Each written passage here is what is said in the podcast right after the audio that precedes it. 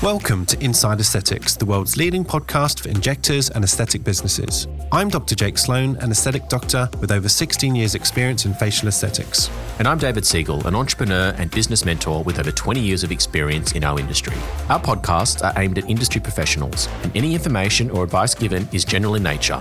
You should consult with a healthcare provider before undergoing any treatment. You can also subscribe to us on Patreon for on demand content for injectable and business education.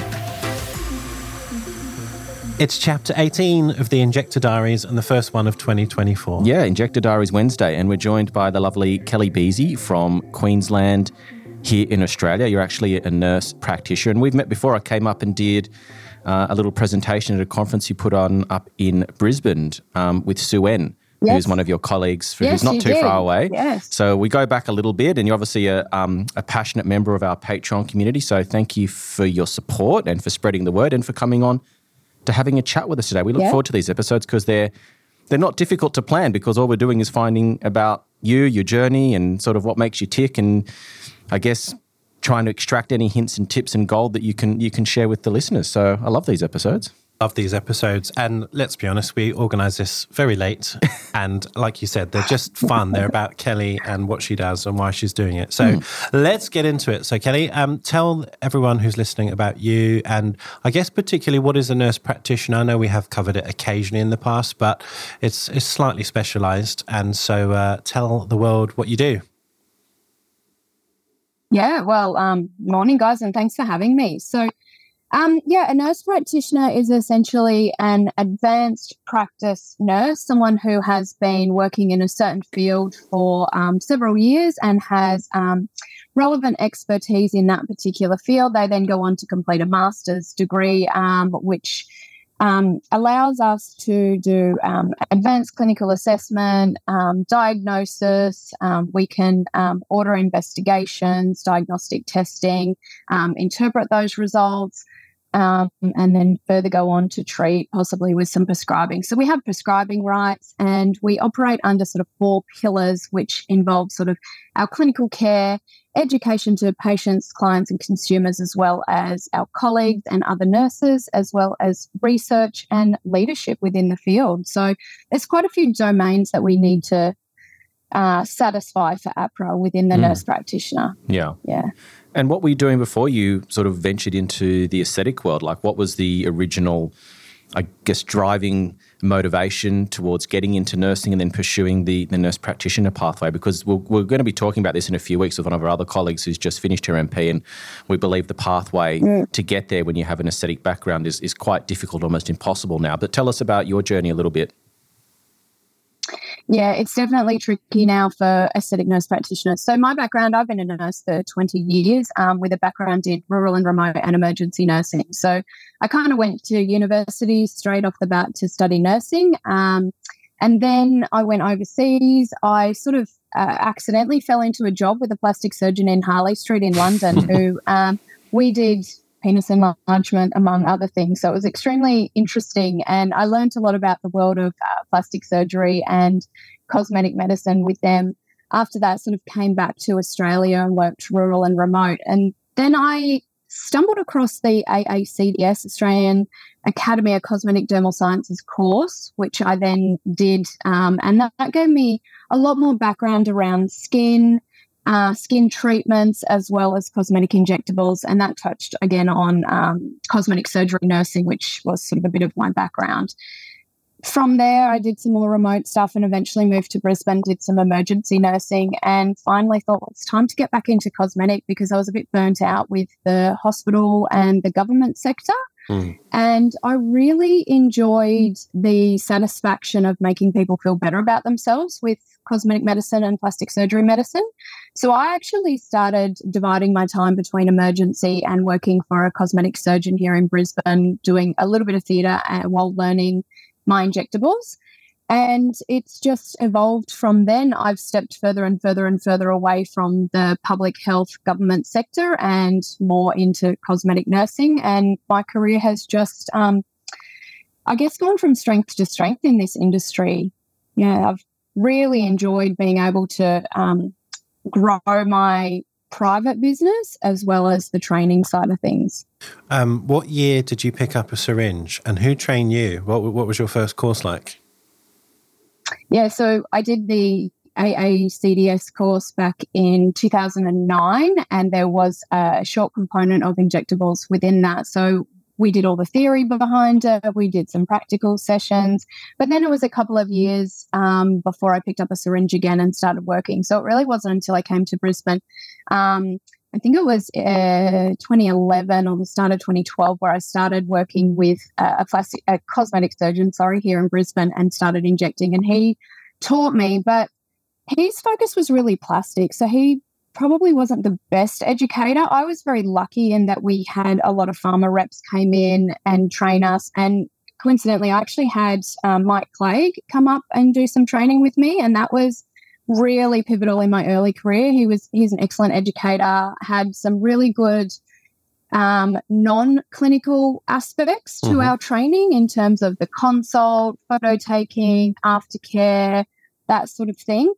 Um, and from there, I'm someone who I'm a bit of a geek. I love study. I love learning. Um, I'm always studying something. So I'm always doing self directed learning. I find a lot of courses online or I reach out to people. I've done a lot of cadaver courses. I've done four of them now. I've gone to nearly all of the conferences most years um, and just sort of out uh, training with other people that I admire within the industry. So I think it's a it's an ongoing, ever evolving educational process, I suppose. Mm.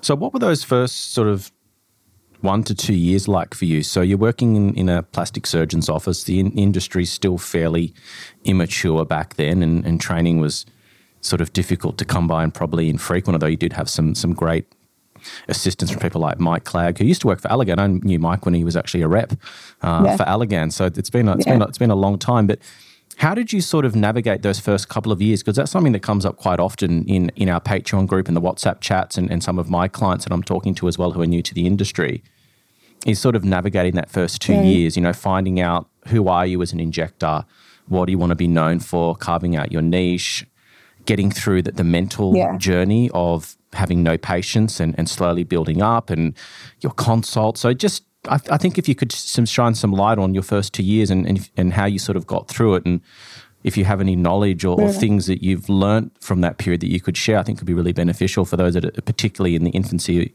infancy of their career. Yeah, I think we need to be clear that, that it's a very different industry now than what it was more than ten years ago. It's it's changed a lot, and um, I was very lucky to be working with a cosmetic surgeon who was nearly always in the building. And while his focus was more surgery, he, he did inject himself. So there was always that support person. From that clinic, I always worked in a clinic with a doctor or at least other nurses that had more experience than me. So I always had that person to go to to seek advice. And I, you know, even in my emergency career, still to this day, I will go and ask questions of people with more knowledge than me just to reassure myself, just go, what would you do in this situation? So I think finding a mentor, ideally setting yourself up in a clinic with other people that have more experience than you that are happy to support you and help you. I appreciate that's really hard these days. I also had the benefit of having years of clinical nursing behind me, which I actually think is very important because we got to remember that this is a medical treatment and our patients come with a medical history. Things can go wrong we need to have a good understanding of health states and medications that might contribute to what we're doing or complicate what we're doing. So, my best advice would be seek out as much training and education as you can. There is a wealth of stuff out there online. There is all the major pharma companies have online portals with um, online education. I know Allergan is um, the AMI, I think it still is. Yeah. Teoxane have one. Croma have, uh, Hugel have one everyone has one. Galderma has one. There's a lot of information on them. Like I said, I'm a geek. I've finished all of them that I possibly have access to. Um, seek out courses, cadaver courses in particular. I'm very, very passionate about anatomy.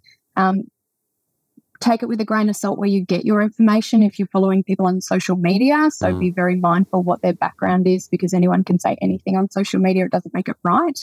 Um, but yeah, number one thing would be try and get into a clinic with people around you, find yourself a mentor, and then just seek out as much education as you can. And be mindful you have to pay for it Yeah. these days. And join our Patreon. How about that? Join the Patreon. That has been absolutely fantastic. Yeah. I mean, yeah, all jokes aside, I mean, and this is exactly one of the, the driving reasons why we wanted to create this was because we had all these people from around the world who had years and years of experience, like people like yourself, and then people who are just getting started. And I guess it is can it can be a very lonely journey for people and not knowing where to go, and perhaps you know the people around you aren't keen to share their knowledge because sometimes people can be a bit protective of their trade secrets and IP. Um, and that's something that I think Definitely. I'm really proud of, and I know Jake's really proud of as well, is being able to bring a global community together of people that are all like minded and, and want to help each other.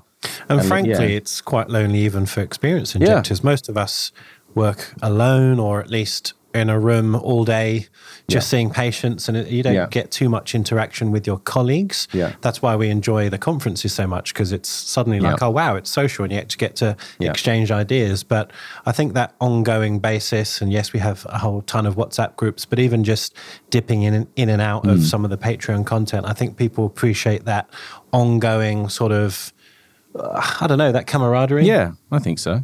Definitely. It's a way to network with people all around Australia and the world and and it's trusted content and some of the information that we get from the Patreon group is just fantastic. There's some really really experienced and clever people in there. Like it's it's fantastic. Yeah. One of the reasons why um, this networking thing is I created a networking event, which is where you came in, David, Yeah. um, last year, was to create a network of community amongst the nurses here. So we have this sense of other people to support us. And I think that's a really important thing in this industry because, like you said, it's very isolating working for yourself. Mm. Why do you think that many injectors are reticent to, to, to share? I mean, you know, what, what are they clinging on to and, and, and why don't you recommend that? I think people um, can see other injectors as their competition, and I I think that that's probably uh, a bit of a false sense of um, way of being because people see an injector, a hairdresser, whoever for the person that they are as well as the outcome that they get. So Yeah. there's a sense of relationship that you build and I might not get along with someone, but I might get along with someone else. So, you know, patients that like me and want to keep coming to me and they'll send their, their friends to me are coming for who I am, my personality, as well as the outcome that I can give them. So I think that holding on to your knowledge and data information doesn't really make you a better injector because that that's not going to stop patients from coming to see you or to go elsewhere. Mm. And I think you you will get more you will get further in your career by creating networks and being open with information than you will by keeping it all to yourself. Mm. 100%. I agree. Yeah, it's it's the fear thing, isn't it? People worry that if they give Yeah. away information that they're going to be at a disadvantage. And as you said, it's it's very much a personalized service. I mean, yes, there is a medical component. Yes, it's serious. We need to take it uh, and give it the respect that it, that it deserves. But at the same time, I, I used to work with a doctor that used to say what he did. He, he called himself a glorified hairdresser, and you know, some people might take Yeah. offense to that. But I guess when you sort of break it down, what he's saying is that it doesn't really like if you don't have the best relationship with like your orthopedic surgeon it you know at the end of the day it, it's probably not the end of the world because it, this is something you have to get done for for like a medical need whereas when you're coming to see a cosmetic injector you're there because you want to be there and it's and you're going to see these people ongoing and you're talking about deep you know personal issues and insecurities and things that you want to do better and so it is almost like that hairdresser relationship it's almost like the relationship that like mm. women have with their hairdressers like still to this day mm-hmm. blows my mind. Like my partner, like she'll travel to the other end of the city to see a hairdresser Yeah. when there's plenty of them around because of the relationship. And I guess that's what you're saying is that it's more than Yeah. just about the physical outcome or the clinical outcome. It's about how does this person make make you feel. Yeah. It's definitely that bedside manner, right? Yeah. You know, we all have been at the receiving end of someone with a poor bedside manner and we don't like them and we're not going to probably stay with them. We might move GPs because we don't like their bedside manner. And I think it's the same kind of thing. But Yeah. yeah, you're right. You know, the the relationship between a woman and her hairdresser Yeah. is sacred. You know, we know a lot about each other, our deep down secret uh, dark secrets and um issues with our spouse. That hairdresser knows all about you, David. um, so, talking about the, the personal relationship side of things, let's maybe talk about the consultation process because I can't really add much when it comes to the clinical side of things, but when it comes to building rapport and I guess nurturing that relationship and making people feel comfortable and extracting that important information that you guys need as clinicians, it's something that is overlooked. So, what did you, what have you learned over the years in terms of how to consult patients and how to deal with those first encounters and, and really start to cultivate those relationships? Because those are the, intangibles that I think that people really struggle with. Yeah, definitely. I think I have a head start in that I have a background in emergency nursing. So I have cultivated for many years the ability to extract information from somebody in a very short time frame, i.e., in triage, we have a couple of minutes to find out the core of what's wrong with them.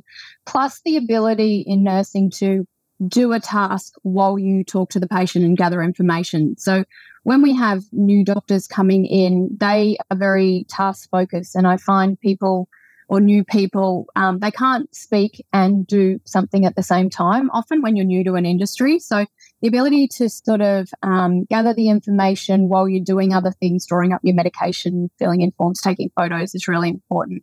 But um, just making people feel at ease, making them feel comfortable, um, being friendly, um, making them aware that um, this is a medical treatment and these are all the things that we do to make it safer to um, explain things in a way that they can understand, but that is still medically appropriate, I think is really important. And that's sometimes a little bit tricky, but I think you get your spiel for your console is developed over time by repetitively explaining that same information and being able to break it down into medically appropriate layman's terms.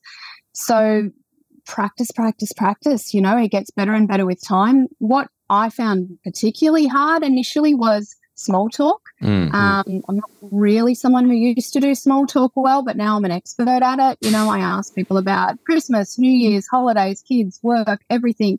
And I actually make a clinical note of something social in my clinical note so that when they come back, I say, How was that holiday? How was the wedding? How was this? And it helps to build that rapport a little bit quicker. They feel valued, they feel like I remembered them, and it, it builds that relationship what do you like doing outside of work apart from injecting and running around like a headless chicken with uh, you know your patients what what what sort of motivates you outside of work? Do you have any hobbies? Yeah so um I actually like, like pottery. Oh pottery okay. um, which is a bit weird. Yeah i love pottery. Um not wheel but just um creating um yep. things um by hand um coiling and things like that. So i do a lot of pottery which i really love. Um so that kind of feeds that artistic side of my brain, which hmm. I've always been a little bit artistic. I used to do a lot of art back in the day. Um, I don't have any children, but I do have uh, an elderly dog who um, is getting a little bit slower. But you know, spending time with him, taking him to the beach, walking, and things like that, and then just the usual, you know, getting away with friends and family. But travel is probably a big passion of mine. I love traveling. I just went away for six weeks and come back to work and now I feel like I never had a holiday at all. So That's exactly I've got to work a little bit more to have another holiday. yeah, I got back a week well, yeah, a week ago today, and within that week, we've decided we're yeah. moving house. We found a house, and we're moving on Tuesday. And we found the removalists, and oh. half the house is packed up. It's just nuts. so I know how wow. you feel. Um, One way to get over your jet lag. Yeah, exactly. just throw yourself into. And we've done two podcasts as well. Yes. Yeah. Now, um, Tell yeah. us about Brisbane because, you know, listeners who are listening, we always try and tap into the geography of where you are and just sort of set the scene to tell us about your patients and your clinic. So, what's Brisbane like and um, what, what's the market like in Brisbane? Yeah, well, I love Brisbane. It's the weather is fantastic. Why wouldn't you want to live here? Aside from the fact that we are like an hour from the nearest beach, unfortunately. But Brisbane's great. I think we have more of a uh, a natural uh, results type of market in terms of we don't have that overblown look or reputation that perhaps the Gold Coast does or some certain areas of Sydney. I think it's definitely um, not quite as an affluent market as maybe what I hear from my fellow injectors in Sydney. Our prices are a little bit lower. Mm-hmm. Um, it's a little bit more relaxed. And I think it's a changing market because we have seen a massive shift in our population since COVID with the exodus from down south coming up to the north. So we've seen, you know, a, a change in in the type of people moving to Brisbane to escape you know, COVID and prices. So it's a real changing market post COVID as well. So it's still settling, I think, but definitely more natural results, probably a little less um, uh, pri- more of a price focus up here, I would say. Yeah. I mean, I went to Brisbane a few years ago. I used to sort of go to the, the Calile and, and work at Kylo for a little bit. And yeah. It did feel, I mean, that, that part of Brisbane's lovely. Like it feels pretty fancy and sort of high end. But people describe Brisbane to me as like a big country town, which I didn't really understand because I didn't go into sort of you know the main part of Brisbane. But now you guys have got the Olympics and there's lots of infrastructure being built. It's it's kind of growing, isn't it? It's becoming more cosmopolitan and kind of on par with a big city. I mean, it might take ten years or or more to grow, but it, it's got that feel. I thought. I de- yeah, definitely. I always kind of felt like Brisbane was a little bit like a an immature Melbourne mm. in that we have a fair bit of culture around it. We've got the food scene, we have nice beaches, um, and it's yeah, it's definitely that big ta- big country town growing towards a city, mm. becoming more and more cosmopolitan with places like the Calile and some beautiful insta-worthy places, great food, great cultural things. Yeah, mm. but quite a relaxed lifestyle, like a very outdoorsy lifestyle without yeah. the big city feel, I think is great. And without the traffic. Yeah. Well, oh yeah, the, the traffic was a breeze, yeah, compared to here. Um, I was going to ask. So you mentioned, you know, the prices might be a little bit lower than say Sydney. Fair enough, but how would you say the last six months has been? Um, you know, we've spoken to lots of injectors about, you know, how busy have you been? What your takings like? What what did your end of year look like, and so on. So how, how would you rate where you are? compared to what the same period last well, year? Yeah, or? compared to yeah, exactly. But but before what we would call the tail off of last year. Mm. I mean, did did you notice that or not? Because I know you're an experienced busy injector, so maybe you didn't personally see it. Yeah, I think I think on par for me with with last year's kind of um, metrics. I do think there has been a little bit of a slowing down in the industry. More so, what I'm seeing with my patients is reschedules mm. and probably pushing things out just a little bit longer than they might usually have, mm-hmm. possibly a little less filler. Mm-hmm. Um, yeah, but definitely it's still um, anti wrinkle is still a popular treatment and always will be, but maybe just spreading them out. We, I don't know about where you guys are, but we are seeing a big influx in COVID cases again at the moment. It's quite prevalent uh, in the community. So there are a few people having to reschedule from COVID or unable to have treatments until they're well and, and a period of time passes. But in terms of the industry, yeah, I think it's probably tailoring off. Um, we will be probably seeing changes in the interest rates hopefully this year, which I'm hoping might have an effect for the better. But are we going to see all of those people that come off their fixed mortgage rates that are going to have to you know, cut their discretionary spending with the increasing cost of living. Mm-hmm. It, it's a really, it's going to be an interesting time over the next six to 12 months, I think. Mm. On your chats with uh, your mentees, David, mm-hmm. have you noticed any yeah. particular focus of difficulties, any particular state, or is it just no? General? It's a systemic. It's a systemic trend, with, mm. and it, even as far as overseas, it's it's fairly similar. Yeah. I mean, so you've got exceptions to the rule, people with extremely busy and well established clinics with deep databases who are seem to just be moving along relatively unaffected in terms of cash flow and money coming in, but there is still a shift within how that money is being spent. So when you analyze their P&Ls and their CRM data, there's definitely a shift away from large filler volumes and other products starting to take their place. So you know, collagen stimulators, your bioremodeling, all that kind of thing. So people are sort of adapting to that, but but in addition, there are people that are pushing out their treatments. So it's not only them moving away from sort of such high filler volumes, they're looking to spread out their treatment, yeah. their treatment time. So I think there's a lot of factors going on. As I've said many times before, you've got obviously all the external factors that are beyond our control, which is what's going on around the world, interest rates, inflation, which is difficult for us to have any impact on at an individual level. Then you've got the industry issues, which are increased regulation, which is making things more difficult, rightly or wrongly. That's a, separate discussion. And then you've got increased competition and patients becoming more savvy and more discerning as well. So there's a lot of different factors. Mm.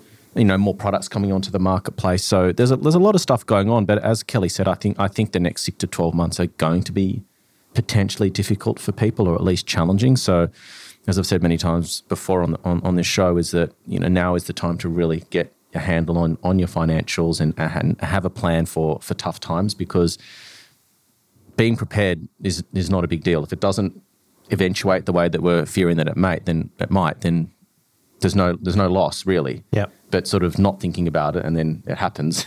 that's sort of when you're not prepared for yeah. it. That's when things happen. So, but Kelly, I mean, just to sort of touch on that, how are you sort of dealing with the decrease in fillers, and, and what what's your thought on that? Do you think it's a good thing, and do you think it's being driven by consumers and patients starting to recognise they don't want that over augmented look? Do you think it's just people tightening the wallet a little bit? Uh, or do you think it's now the fact that injectors are starting to push back and become more discerning and leaning on other tools, other products? Yeah, I think it's multifactorial. I think it's all of those things. I think that we're seeing um, a lot of overfilled faces, a lot of over augmented lips, and really unnatural results. And I mean, if I had a dollar for every patient that said, don't give me duck lips, you know, we'd all be rich, right? So that um, fear of being overdone is certainly driving the probable decline in uh, dermal fillers per se.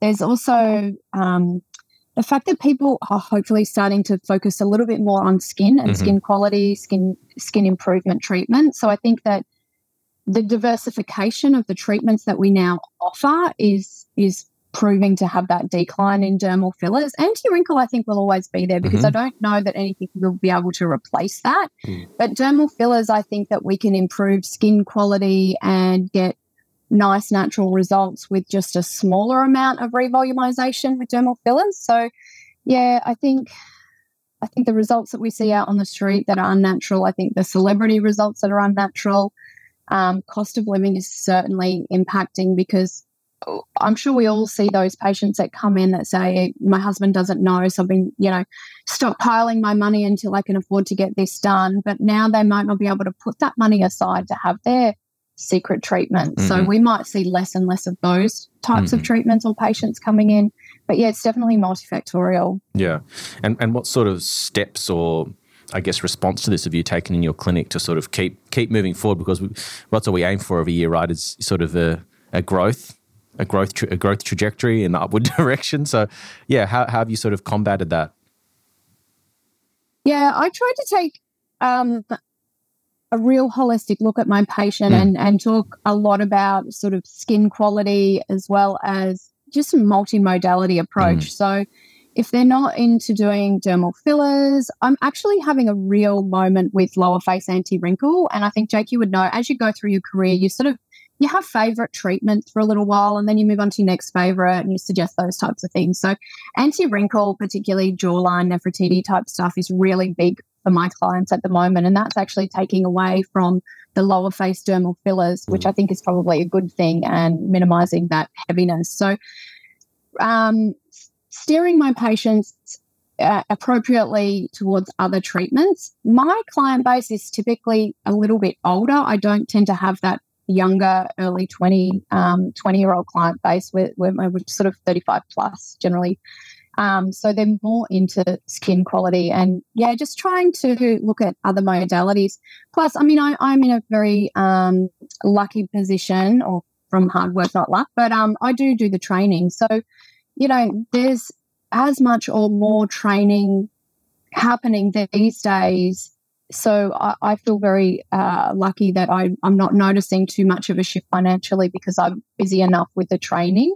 So when I see a dip in the clinical side of things, the training kind of props up the business. So I, I guess I'm in a very um, blessed position there. So that's a good segue into the training. Um, a lot of our injector diaries episodes sort of have a, a bit of a, a, slant or a topic, and we discussed that you know you'd like to talk about training. So first of all, how do you balance your, your, your, work life with your training? How much do you do? Who are you training for? Like, just give us a flavor of what it means to be a trainer, I guess.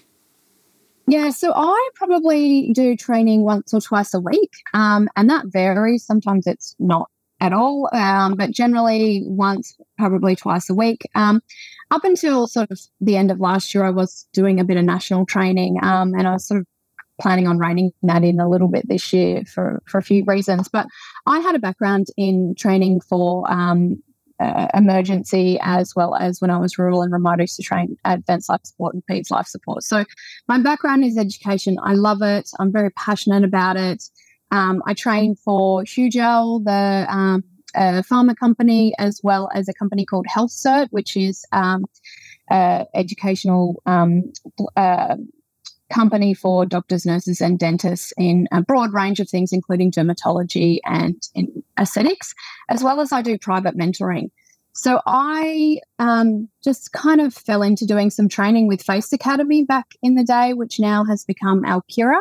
Um, the lovely Robin Curran is absolutely amazing. Mm. Um, and then from there, I started doing some um, work and HealthCert. And years ago, before I was with the pharma company, I saw a gap in that um, when you train with a pharma company, you get that biased uh, training because it is actually product information training, really. It's not actually teaching you to become an injector. Mm-hmm. I think the industry has morphed, and I hear a lot that contact the pharma companies, they'll train you for free. But we need to remember that their actual job is to train you on the product and not to become an injector. So I thought that the one on one mentoring I started to do was really about supporting someone in a really calm one on one environment, focusing on what they particularly want, um, cannula, needle, different techniques. And it gave me a lot more time to spend with that person so that they could really understand what we were doing. Pharma training and even the HealthCert stuff, it can be very time limited and very rushed. So you don't really get the in depth um, stuff that you can do with one on one. So you have a real passion for making people feel comfortable, confident, and real safety basis. Safety, safety, safety. Um, I'm all about anatomy, what little I know. So, yeah. Yeah. And what's your trying to think how to frame this in a in a politically correct way. What what is your general thought on new injectors that are coming into the space in terms of their expectations on what this industry is going to do for them? Their motivations for actually being here in the first place, and then their base level of skill. What are your thoughts mm. on that? Yeah, I think this is something we're going to see change, or it's proposed to change possibly with the new AHPRA guideline. But I do strongly believe, as someone who has a very strong clinical um, background, that having a year or two in a clinical role of healthcare, be it in the hospital, GP, whatever it might be, actually gives you a really good foundation of health states, how to talk to patients, how to recognize deteriorating patients, how to understand when things are going wrong, how to escalate them, do handovers, and a, a lot of that clinical stuff that when you're a new person coming straight into this industry, for doctors, they have to do an internship year within the hospital. So they are able to consolidate their learning in that first year before they can go and practice. I find it a little bit troublesome when you have spent three years at uni and your only hands on time is those practical supported um, uh, sessions. Then you open a clinic and practice independently. And we really don't know what we don't know. And I think the fact that they practice in silo with only other injectors that they get help from from certain um, forums, they don't often know their knowledge and experience behind the advice that they're getting given. And I think there's a real flaw within that and potential risk to public safety personally. So I think the best way to do it is, is spend a couple of years, consolidate your nursing knowledge, your um, health information, medical conditions, drugs, all of that sort of stuff, what to do when things go wrong so that you're not going to panic if you have a vascular occlusion or, or, whatever. And then work in an environment where you're supported and you can ask questions. And then from there, you would go to have your own clinic, I think. Mm. Um, I think we're doing things a little bit backwards nowadays. They're opening a clinic and then getting the information. Mm. So let's ask you the big question that we frequently come back to so they've done their two years in clinic or hospital, they've done all that stuff. What should a new injector be doing to train and become competent? Like you see lots of new injectors, but at what point can we say, oh, yeah, we can take the stabilizers off now, you're ready to go? I can step away, stop holding your hand, and you're, you're good to go. How, how should we do that? that? That's really what all these new regulations are kind of dancing around, I think.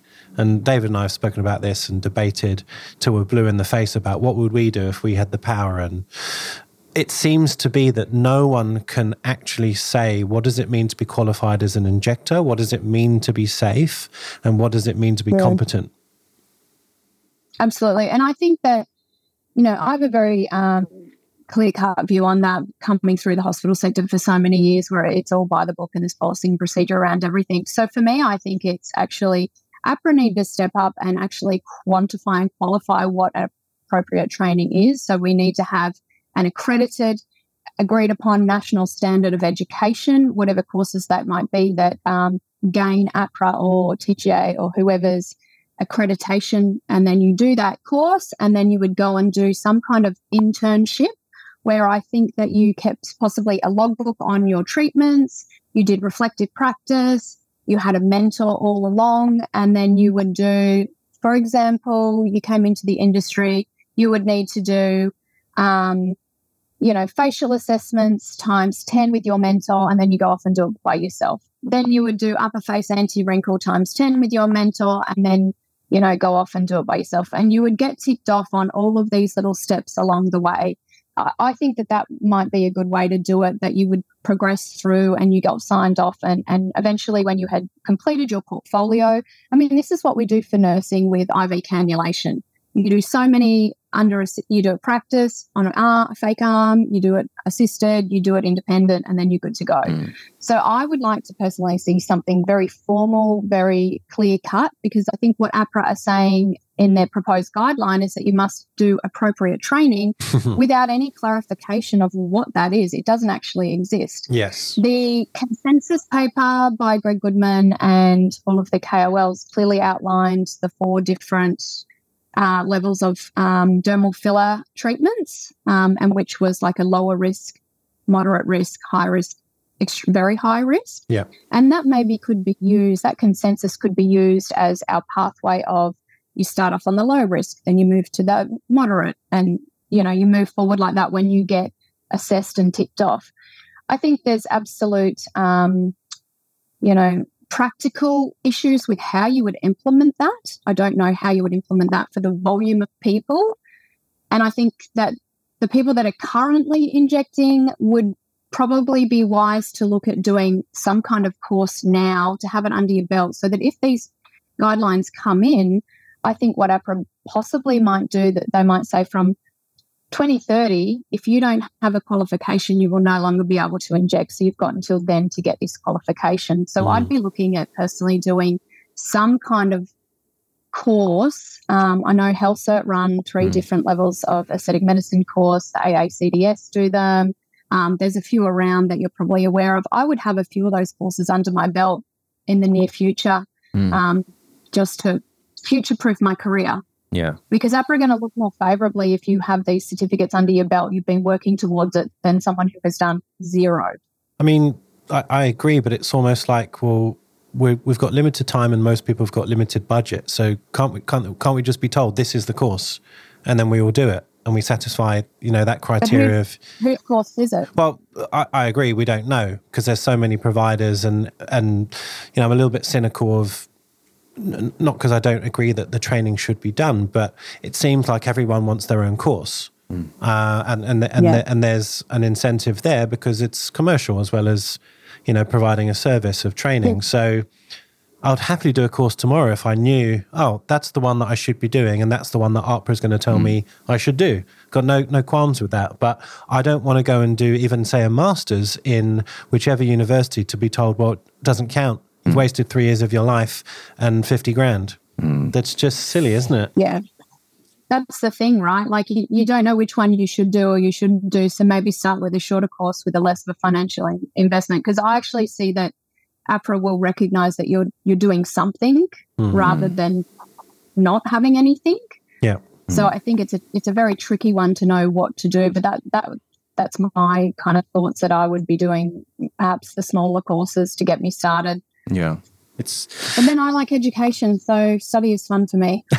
Maybe we could get the podcast certified for CPD, yeah. and, then, and, and that will cover everyone. That'd be great. Yeah, yeah. I d- I don't know what putting restrictions on certain words are going to do to actually make patients safer.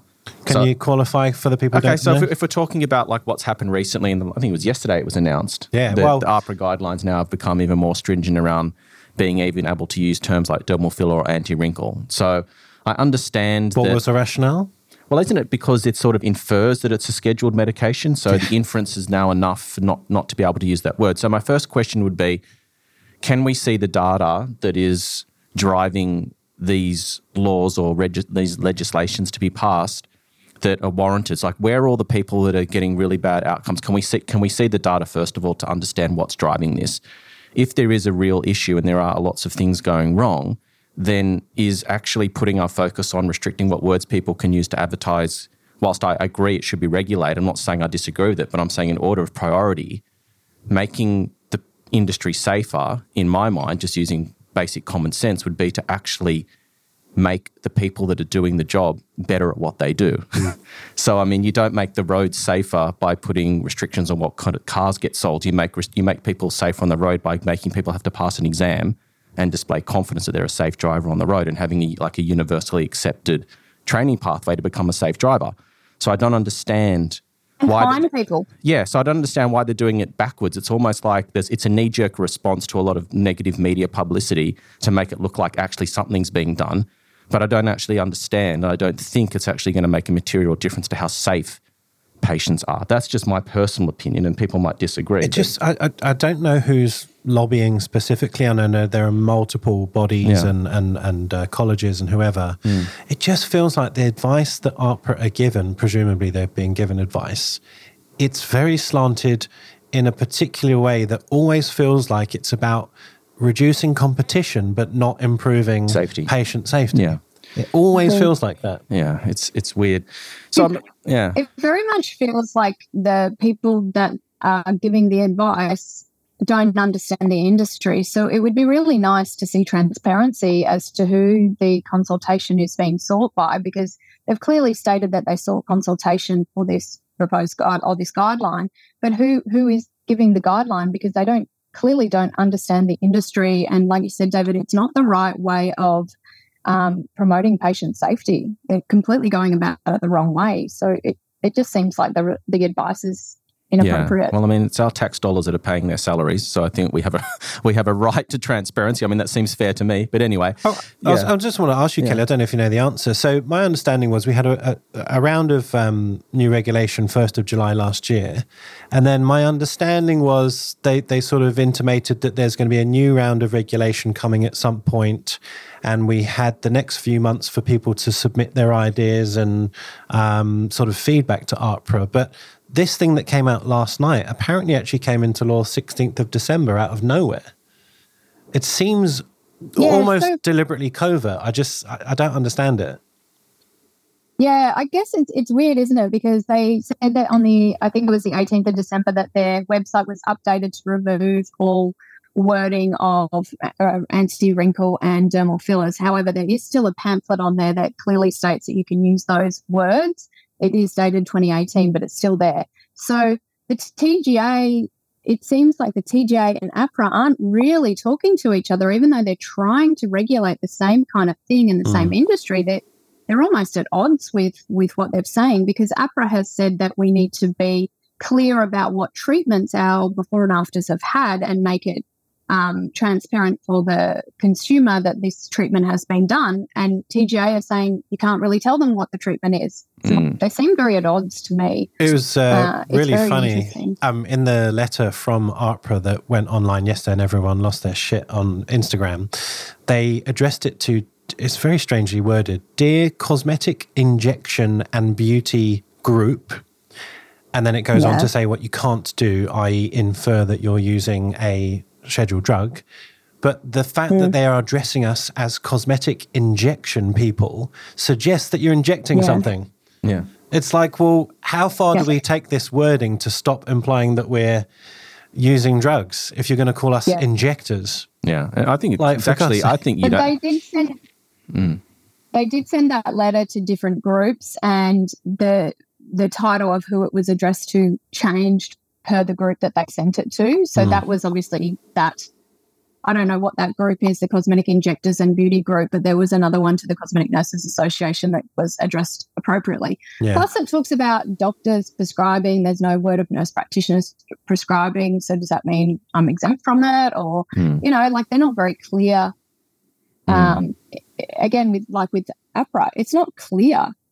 What Yeah. you're supposed to do. Uh, and I wonder at what point does this become an anti-competitive issue and someone actually gets lawyers involved? Because I, I do feel it will reach a point of ridiculousness, ridiculousness ne- soon, where people are going to say, "Well, how do I actually advertise what I do? How am I going to make an income if I can't actually advertise? Like, how much further does this go? I mean, how far does the in, does the restriction on, on an inference mean? If you put like a photo up of a needle, is that going to be an inference that you're doing a something- cosmetic injectable? I mean, I don't know. You're going to eventually have to have your shop front blacked out, and people just going to have to walk in and just guess that. Like This how is fast- what drives people down the go? black market, though, doesn't yeah, it? how fa- how fast is going to go? I mean, and and again, it's not actually increasing safety. All it's doing is just strangling, strangulating an industry without any practical. Yeah, the patients are still going to be seeking treatments. They just know less about them. Yeah, or they'll go overseas to a, to a completely unregulated place and get everything done. This is an industry where our consumers are the most educated around what we do of any health treatment that there possibly can be. You know, they are constantly being given education, and for the most part, it's really valid and high quality education. Whereas people are going in for heart surgery, knee surgery, and they have no idea about it because the information isn't there. So they should be promoting this that we are educating our patients some of it might be dubious, but we are at least educating to a high level these patients about what they're going to have done and put in their body and things like that. Yeah. So I think it's really interesting that they don't like the education side Yeah. of it. I find it interesting that they're worried about patient safety so much, yet the same government allows cigarettes to be sold in supermarkets Yep, and and petrol vapes. stations and Vape. that's and vapes and everything else that we know is not, not good for you, but all of a sudden injecting someone with a cosmetic. Anyway, we'll move on from that. But talking about um, training and education, I, I, I'm of the opinion that this is a specialty. Even though it isn't classified as Yeah. one yet. So if you were to go and do, you know, orthopedic surgery or plastic surgery or dermatology, to me, what's become apparent, especially in the last 10 years, that this is a really complex area of medicine. It's not just squirting Yeah. jelly or, or a toxin into someone's muscle or into a certain plane in their skin. There's a lot of science behind this. You really need to understand what you're doing. There's a, there's a human component to and a communication um, uh, um element to it as well. And when I look at the way that even some of the training schools that you've, that you've spoken about, which I know the ones you're talking about, and we've actually had them on the podcast before, they're very good. I still wonder whether or not we're trying to teach people too much too quickly. And so I'm going to ask you a question now. If you were to look at your CRM data, what percentage of your treatments are anti wrinkle versus dermal filler versus other, roughly? Just give me a ballpark. Or if you had to, if you- had a full day of patients, 65 sorry, 65%. 65% is probably anti wrinkle. I'm, I'm a big anti wrinkle uh, treatment. Um, filler, I'd probably say 35%. Um, So that's 100. no, let's say 55% anti wrinkle, 35% dermal filler, and 10% skin at the Yeah. moment. And I'm trying to improve that skin, but I'm certainly not a massive dermal filler purely because I am moving a little bit away from that Yeah. myself. I don't like the overdone look. Um, and personally, I'm, you know, in that menopause, perimenopausal age group, so skin is becoming a bit Mm. more of a big focus for me and for my client base. Yeah. Okay. So I mean, even at, even at fifty five or sixty percent, that's like over half of your treatments are anti wrinkle, and, and the people that I talk to, it's it's actually a lot higher than that. Most people, when they look at their data, at least seventy to seventy five percent of the treatments that they do are anti wrinkle based. And so, why are we Yeah. trying to teach people everything within a few days? Why are we not saying to people, we're going to focus on anatomy and getting you good at anti wrinkle for the first year? Let's not even talk about dermal fillers. Let's not talk about collagen stimulators. Let's get you actually to master a skill set. You don't walk into like an operating theatre, Jake, Yeah. and do a surgery all on your own. Like for the first time, you like Not for a long They time, don't you don't. teach you how to do something in three days. This takes you. How many years does it take to do a specialty? Three, four years. Uh, longer than that because, Yeah. you know, everything stacks up over the years and your registrar and then your senior registrar and then your consultant. So Yeah. it takes donkey years. So why why aren't we slow rolling people on their education? If I was a business owner now and I wasn't in a franchise and I had the ability to set my own training program, I'd be saying to people, guess what? We're doing anti wrinkle for the first 12 months. That's all we're doing. Because that's seventy percent of the treatments that are coming through my door anyway, and I want you to get really good at that. Because a, I think Tox is probably not given the respect that it deserves in terms of understanding, you know, elevated depressor relationship, anatomy, getting comfortable with different toxins, different dilutions, different shape faces, different age groups, different ethnicities. And then we're just like all of it trying to shove. And how, how do you, and this is when people get, give up and quit the industry because they're like, I must be stupid. I don't understand all this stuff. I'm, I'm overwhelmed. I'm scared I'm going to get a complication. Why don't we slow things down. So I'm keen to see what you think about that and what you think about that, Jake, because it seems sensible to me. Yeah. Um, Kelly first. I think it's a business decision personally. I see some numbness injectors come that have been employed by businesses, and the business is pushing them to learn everything and to add everything, including noses from the get go, which horrifies me. I would personally like to see people start off with the basics, solid, consolidate the basics, but not only that, start with the anatomy, start mm. with the safety, learn how to dissolve filler before you actually put it in the face. But take a step back, understand um, anaphylaxis. What are the signs of that? Because that's the biggest, scariest thing that possibly will happen and will kill you. Vascular occlusion will not. Um, so I think I agree. We're doing things backwards, and that's why I really enjoy my mentoring because I can slow it down. Mm. I can really consolidate people and get them going with the basics and then say, well, let's let's review everything in a month to six weeks after you've done X amount of treatments and then we'll move forward. And I don't think that you move forward based on a time-based thing. Yeah. I think you move forward with your um, increasing your clinical skill based on your knowledge of anatomy and your knowledge of the drug, um, facial assessment, so, so many people come yeah. to me and they want to learn temples after five minutes because they feel like they need to do temples before they can do anything else. As well, tell me about the anatomy in the temple. Yeah. No one can. So until you can tell me the anatomy in the temple, I will not train you in that. Yeah. Um, and same with nasolabial. They're all learning nasolabial fold in their two day training course where they poke a needle in, uh, you know, after their second needle on yeah. second time on the needle, they're doing a nasolabial. Yeah. I think that's really um, inappropriate, and I think it's dangerous and probably um, uh, not not the best practice. So I really try to slow people down personally. Yeah. How you can do it on the grand scale, and it's a little bit hard with pharma training because people come with the idea that they're going to train a certain tech, a certain area on the day, and the patient's not suitable. Mm-hmm. So I treat patients in whatever setting based on their presenting need, yeah. not the trainer, not the clinician's desire to yeah. learn treatment. And what, being, what about being able to actually demonstrate competence and pass some sort of exam or, or, or sort of test? I mean, isn't that what you have to do, Jake? When you yeah, look, the, I, I, agree with everything that Kelly yeah. said, and I think it.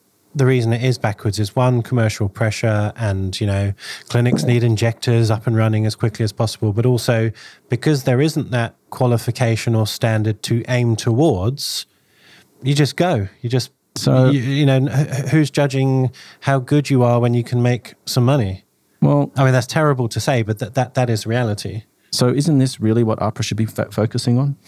Well, I mean, if, you, are worried about if you're worried about if you're worried about safety, it shouldn't wouldn't this Let, be let's invite AHPRA if anyone from AHPRA is listening please contact us. Information's down below. We would love to have a chat with you.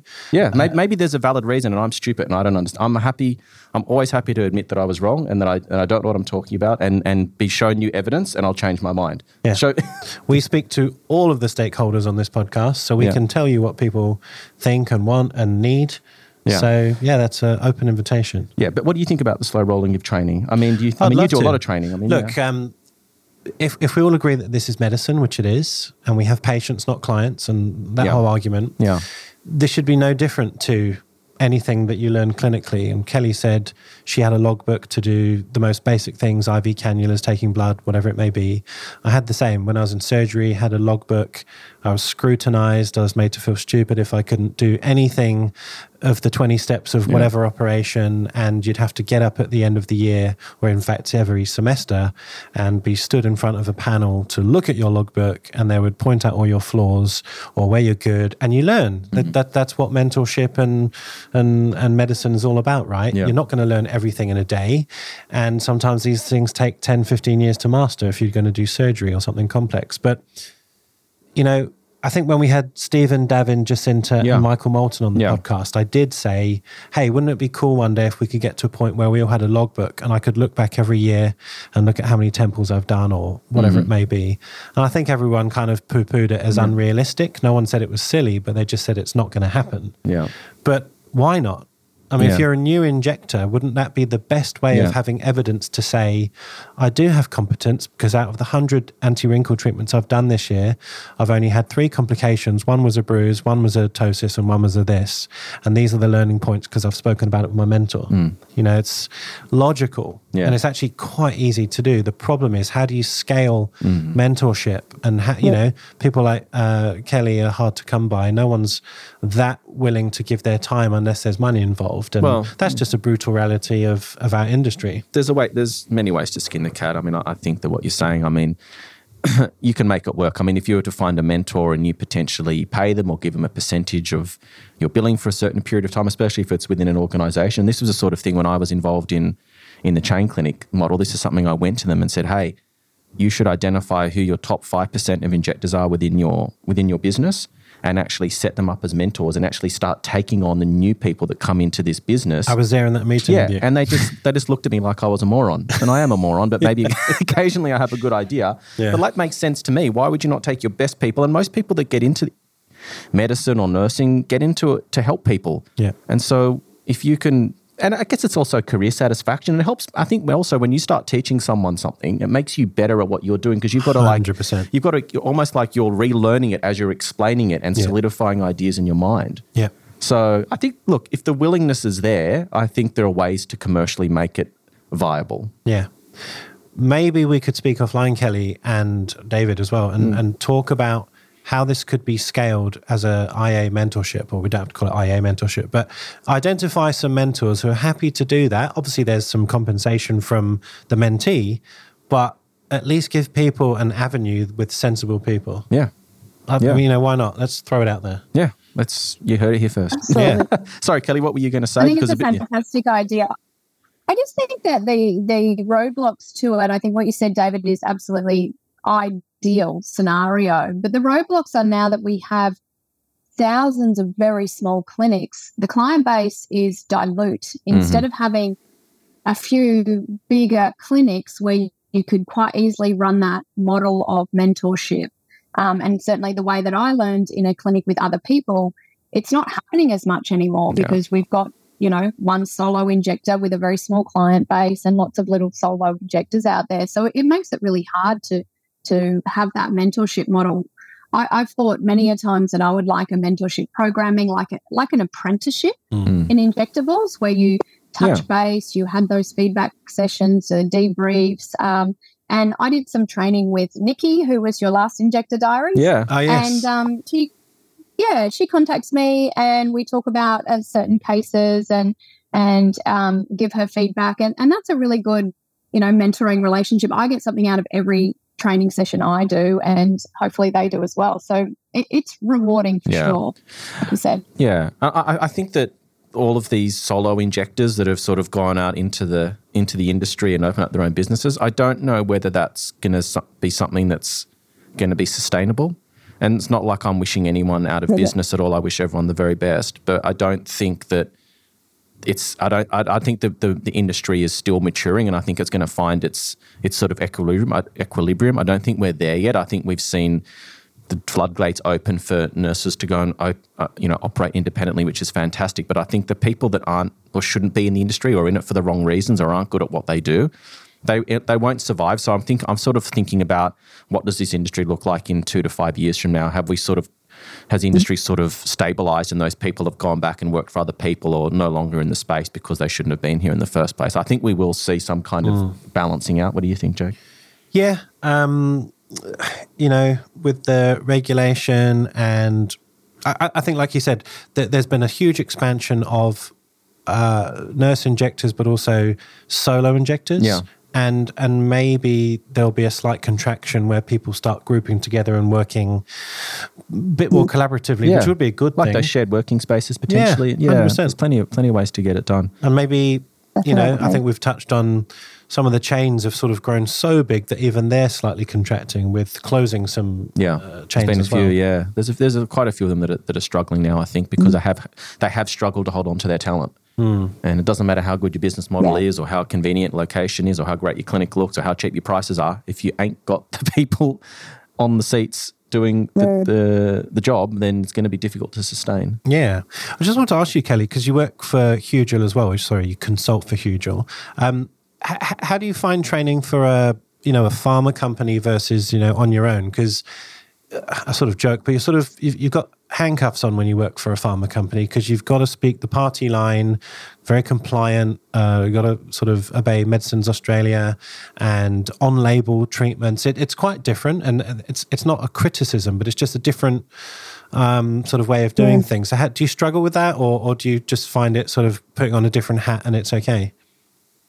Yes and no. I mean, I think you you definitely are constrained to the um, company line to a degree, but I, I genuinely love their products and I use them personally in my clinic. Um, so I, I, think that the products, uh, I think that all products on the market are great. I, I particularly like theirs. I use them. I don't feel that there's any kind of conflict of my personal morals or ethical beliefs in training for them. Hmm. I do feel time constrained with the training times and when I do the mentoring, I'm very clear about, you know, where that person is in their career and what we're going to do. Whereas people will come to training sessions under pharma and with ideas of doing certain um, areas and treatments. But I'm, I'm lucky in that Hugel have supported me to say, no, we won't be training temples for you today. You're not ready or it's inappropriate on this model. Yeah. So I do feel very supported by them to um, uh, use my clinical judgment.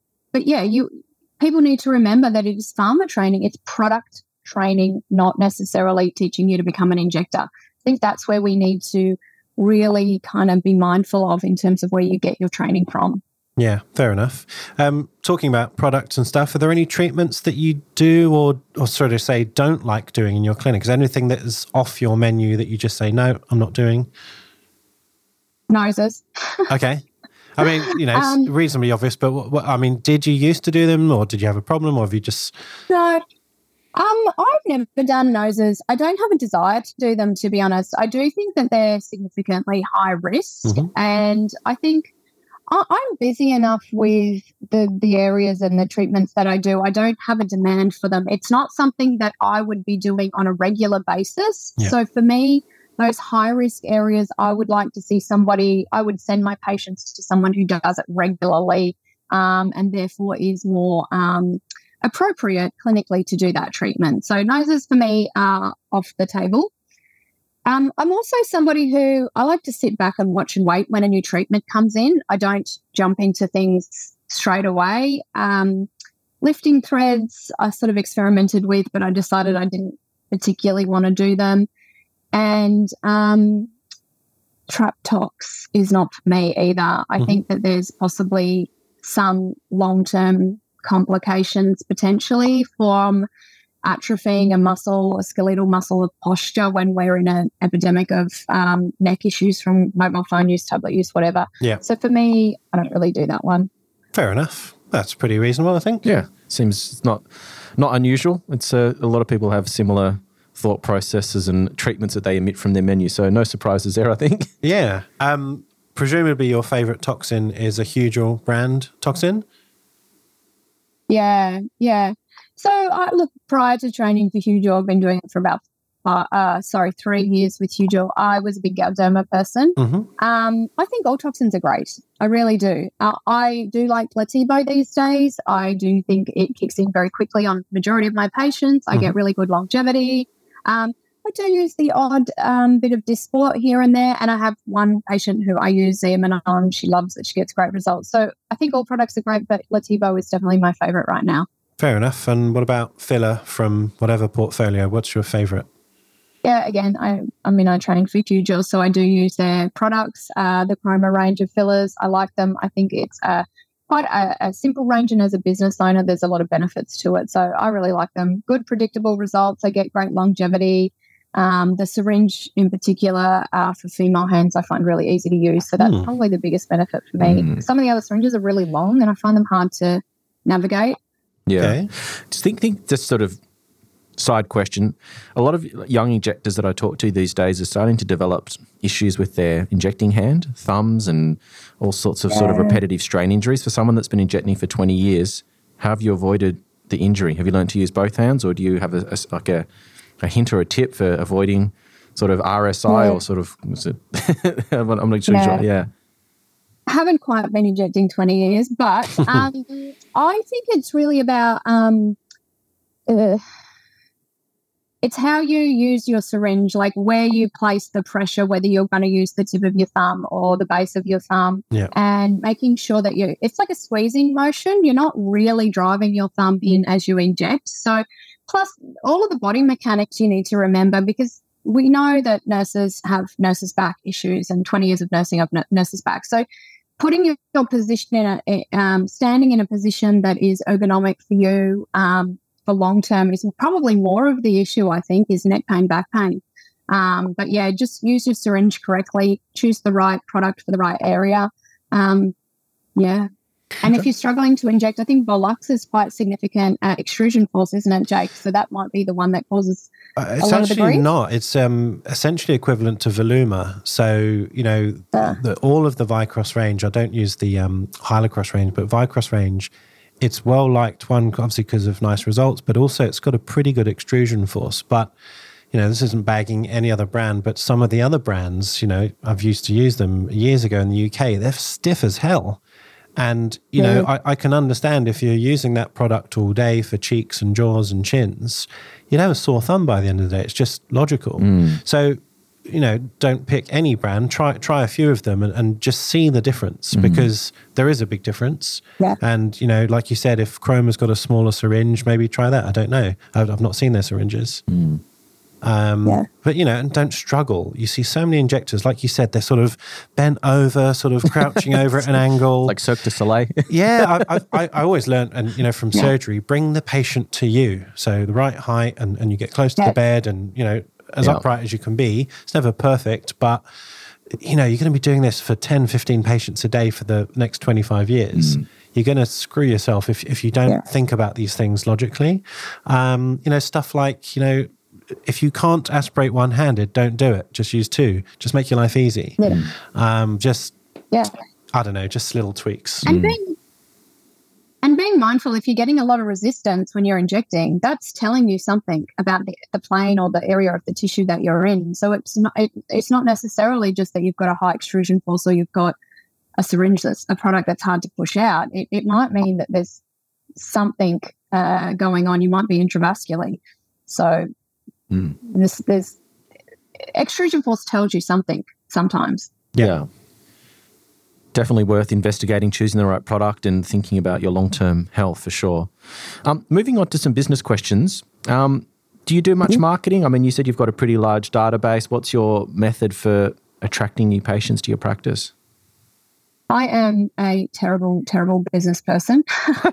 um, it's, you know, I, I, I always say that I'm very passive in my business, in that I just kind of sit back and wait for the patients to come to me, which is not the right thing. And, you know, David, we had a conversation uh, a while ago um, about business stuff. And I sort of feel like I know the things that I should be doing, but I, for some reason or another, don't put them into practice, Mm. be it um, time or laziness or whatever. Mm. But generally, for me, my bu- business has grown from word of mouth.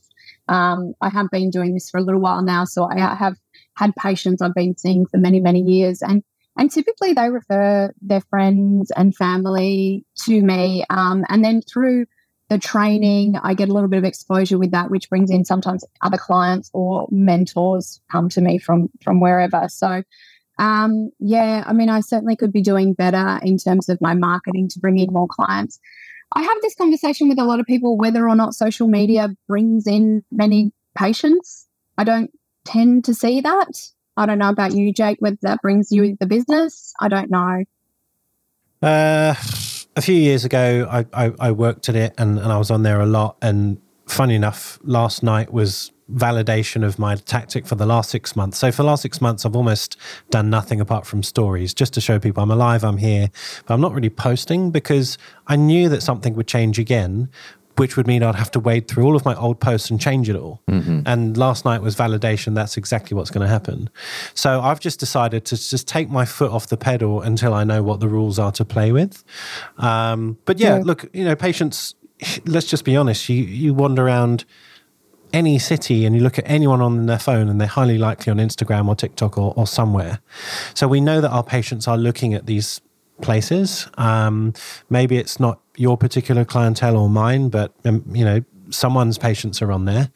Um, so I think it's important to have some sort of presence, even if you're not dancing around like an idiot or, you know, doing anything too controversial. It's almost like just like a live update of hi i'm kelly and this is what i'm doing this week. It could be the most vanilla boring thing but at least people know oh that person's there and she's an injector and she's in brisbane.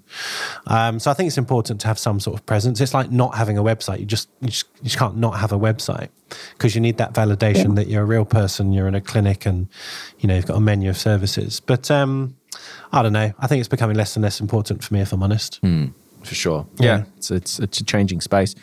Um, where do you think the industry is going in the next five to 10 years if you sort of had to crystal ball gaze or? Mm, I think um, accreditation in some way, shape, or form, formalized training and qualifications in some shape or form. And I think, like you touched on before, we have seen the bigger clinics dilute out into lots and lots of little yeah. clinics. Mm-hmm. I do see a joining of the forces or an amalgamation in the other direction in the future in terms of will become maybe co-working spaces is my personal thoughts. But um, in terms of clinical i see a bigger focus on skin.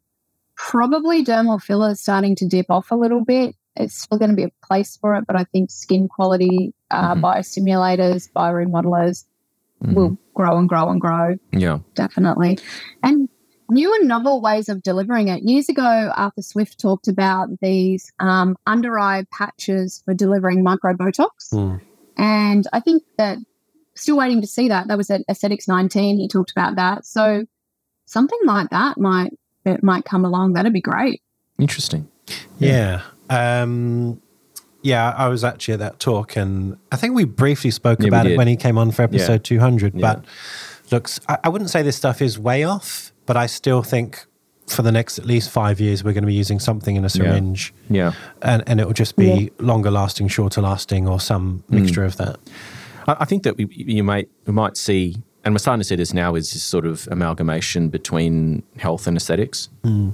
So clinics now yeah. that potentially have a functional GP or integrative GP on their team. They're starting to look at, you know, hot and cold therapies, looking at blood work differently, supplementation there's some really interesting things going on in that space, you know, anti-aging on a cellular level. So I think that we will start to see, not everyone, but I think you're starting, you will start to see more clinics looking to join those two sort of disciplines together because it makes sense that they sort of fit together. If you if you're healthy and fit and well on the inside, then it's going to help the way you sort of appear to the world externally too. So I, I totally agree. I, I, just think in this atmosphere with AHPRA kind of scrutinizing every breath that we yeah. take, it, it, could be difficult. I mean, I know that maybe IV sort of drips and therapies may be a little bit fringe, but yeah.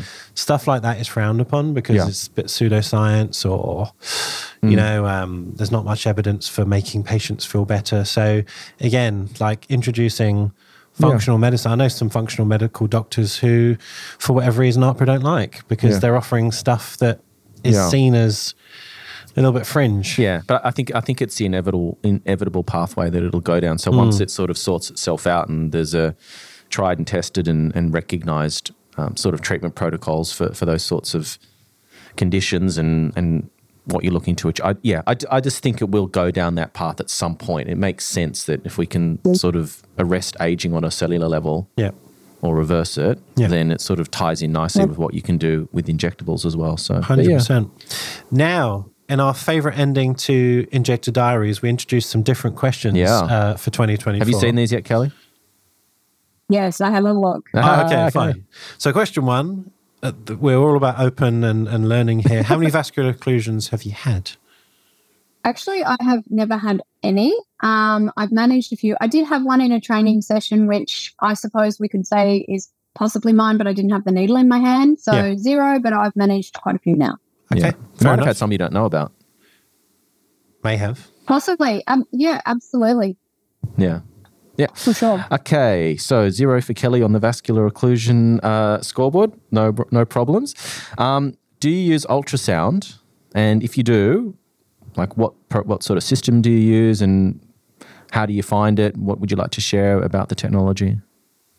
Yeah, so I have the Veno um, little tablet ultrasound handheld probe, which I think is um, fantastic. To be honest, I don't use it as much as I expected to use it.